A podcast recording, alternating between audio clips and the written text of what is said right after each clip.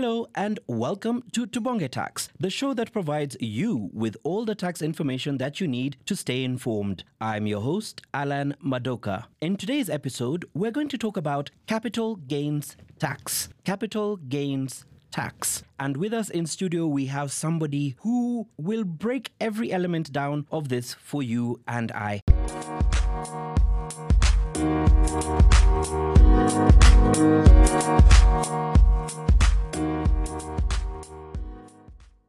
We are joined today by Nicholas Kyuvi. Nicholas is from the Premier Tax Office Division, which is part of the Domestic Taxes Department, which is, of course, part of the Kenya Revenue Authority. Thank you so much for joining us today, Nicholas. Thank you so much for having me as we are going to understand capital gains tax. Thank you.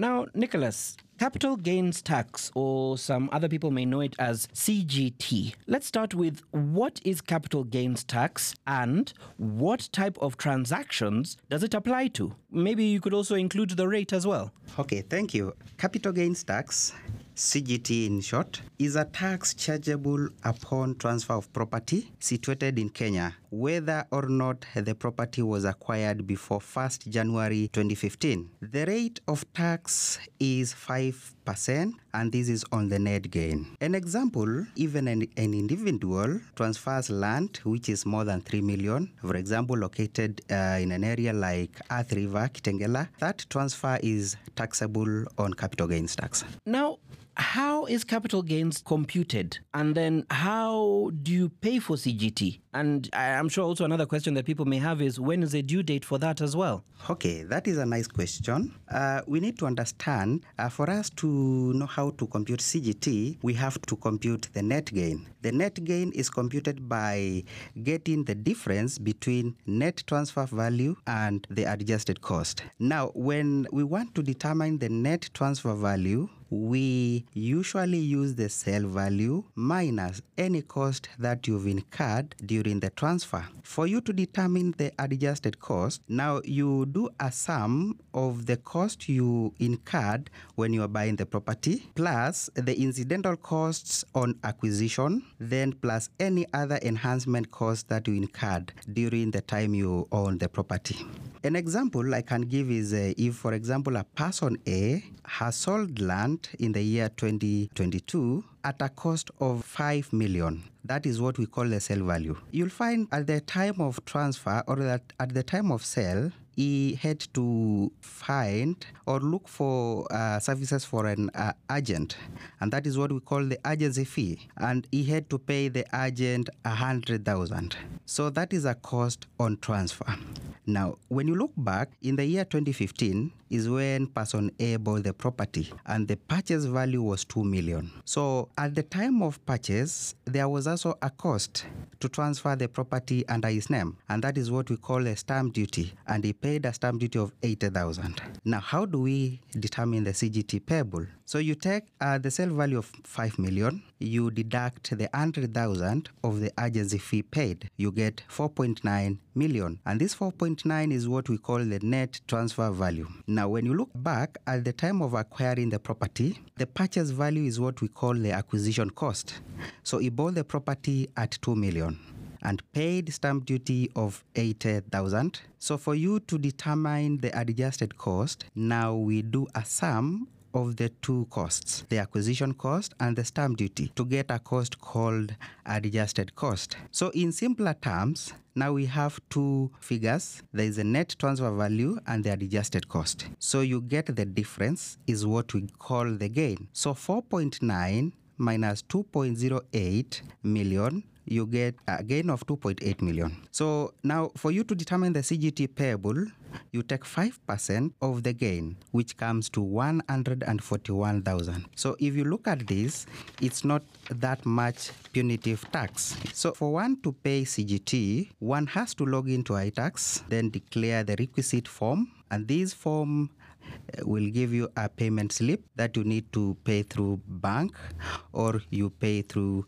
an M payment. The due date for CGT is 20th date of the following month after transfer has occurred. Thank you.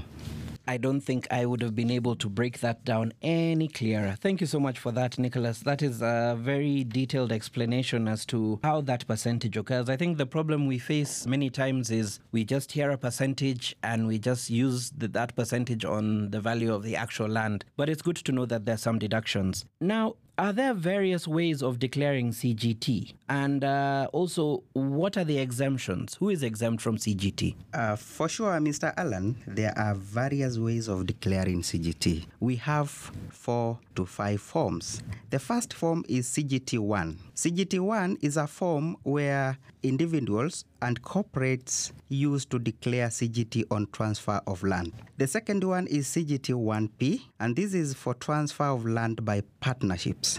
The third one is CGT2, and this is used in transfer of shares by individuals or corporates.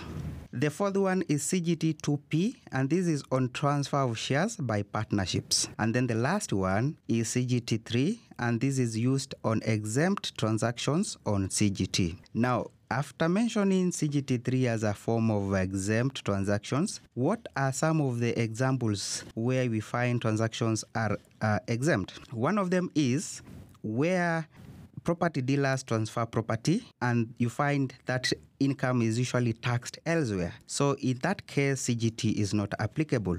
On transfer of property between spouses as part of divorce settlement. So in case whereby there is a divorce uh, and then the two parties want to part ways, so you find each spouse will have to get a share of their property and in such a transfer, it's usually exempt from CGT.